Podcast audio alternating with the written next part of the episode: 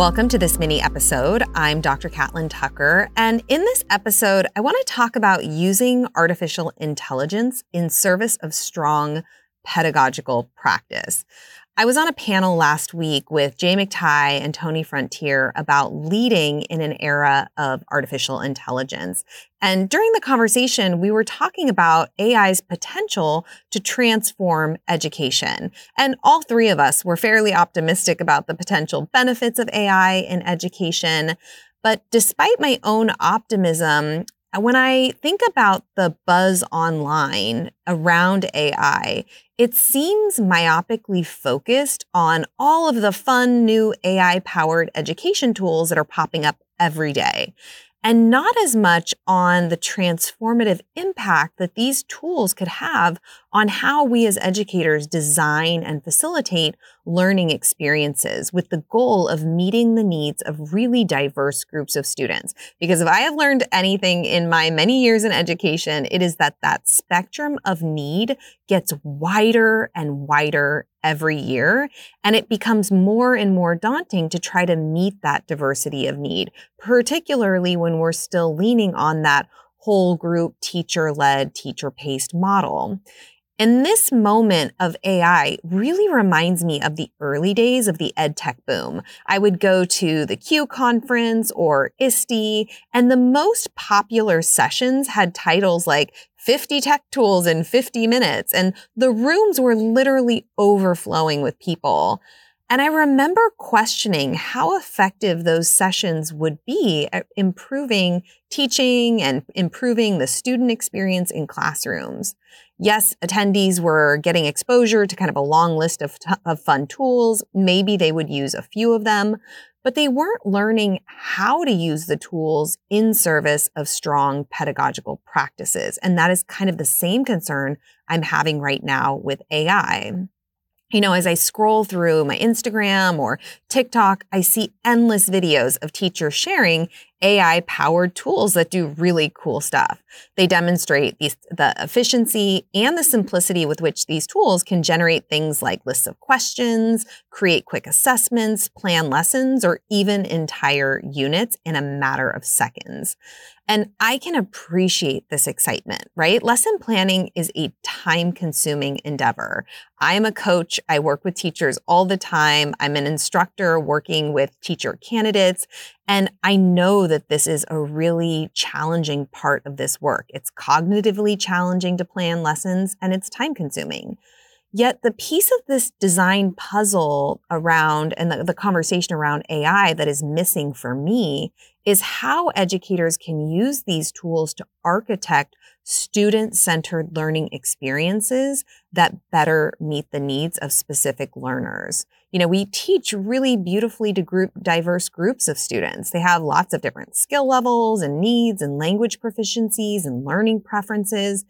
And before AI, designing for learner variability was an arduous process. A lot of the times, even though teachers really wanted to strive for equitable learning experiences, that process felt so time consuming that it did not feel sustainable. And I remember facilitating workshops on blended learning models, talking about universally designing learning to provide students with flexible pathways. And one of the biggest hurdles I encountered while working with teachers was the fact that they just felt they did not have time to invest in that design work.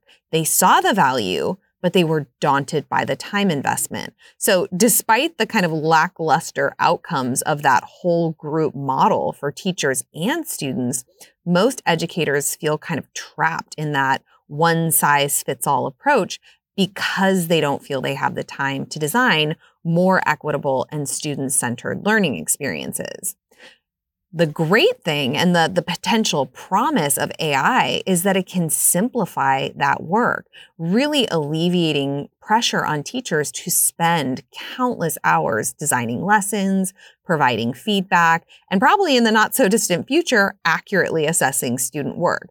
And I know all of that is really exciting, but I think AI really should be elevating, not eliminating the intentionality of our design work. And what I mean is, it's really easy to kind of throw a learning objective or a standard into an AI powered tool and generate an activity, generate a set of DOK questions, a vocabulary list, an assessment. It saves time. But if we're not adding our kind of humanness to that process, really thinking about our specific groups of learners and what they need and where they're at in their individual learning journeys, I don't think that that addition of AI is necessarily going to change the quality of learning or improve the student's learning experience. I don't want AI to replace the human element in education. I want it to elevate it. While AI is really great at enhancing our ability to kind of design lessons efficiently, it's crucial that we're deeply thinking about students' unique needs and preferences if we're going to maximize the potential of AI to transform learning. So AI tools are great, but at the end of the day, they don't know our students the way we do. We should be thinking about can we view AI as a powerful thought partner that inspires us to design with more purpose and more creativity in a fraction of the time we could do that work before? So when I work with teachers in training sessions, we're not talking about AI and AI tools. We're talking about how to leverage those tools to do things like give students more agency and meaningful choice, designing flexible pathways through the learning experience, generating exemplars and scaffolds and other supports to ensure that every single student is getting what they need to reach a particular learning objective or outcome. I also want to challenge teachers to think about how do we make learning more interesting and relevant for our learners using AI? It takes a lot of creativity to do that. And we know that our students have lots of different interests. And so we can ask AI to tailor tasks and performance tasks to different interests that might appeal to our students.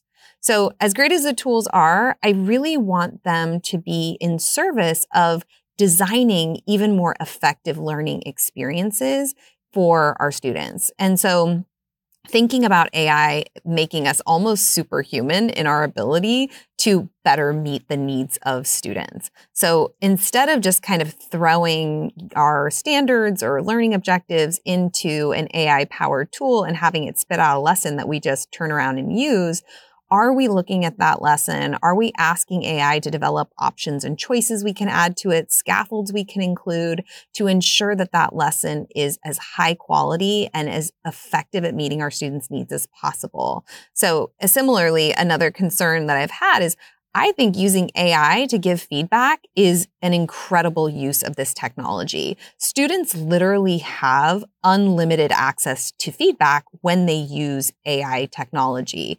And I know a lot of teachers are excited about the idea of just kind of putting student work into an AI tool and getting feedback spit out that they can give students.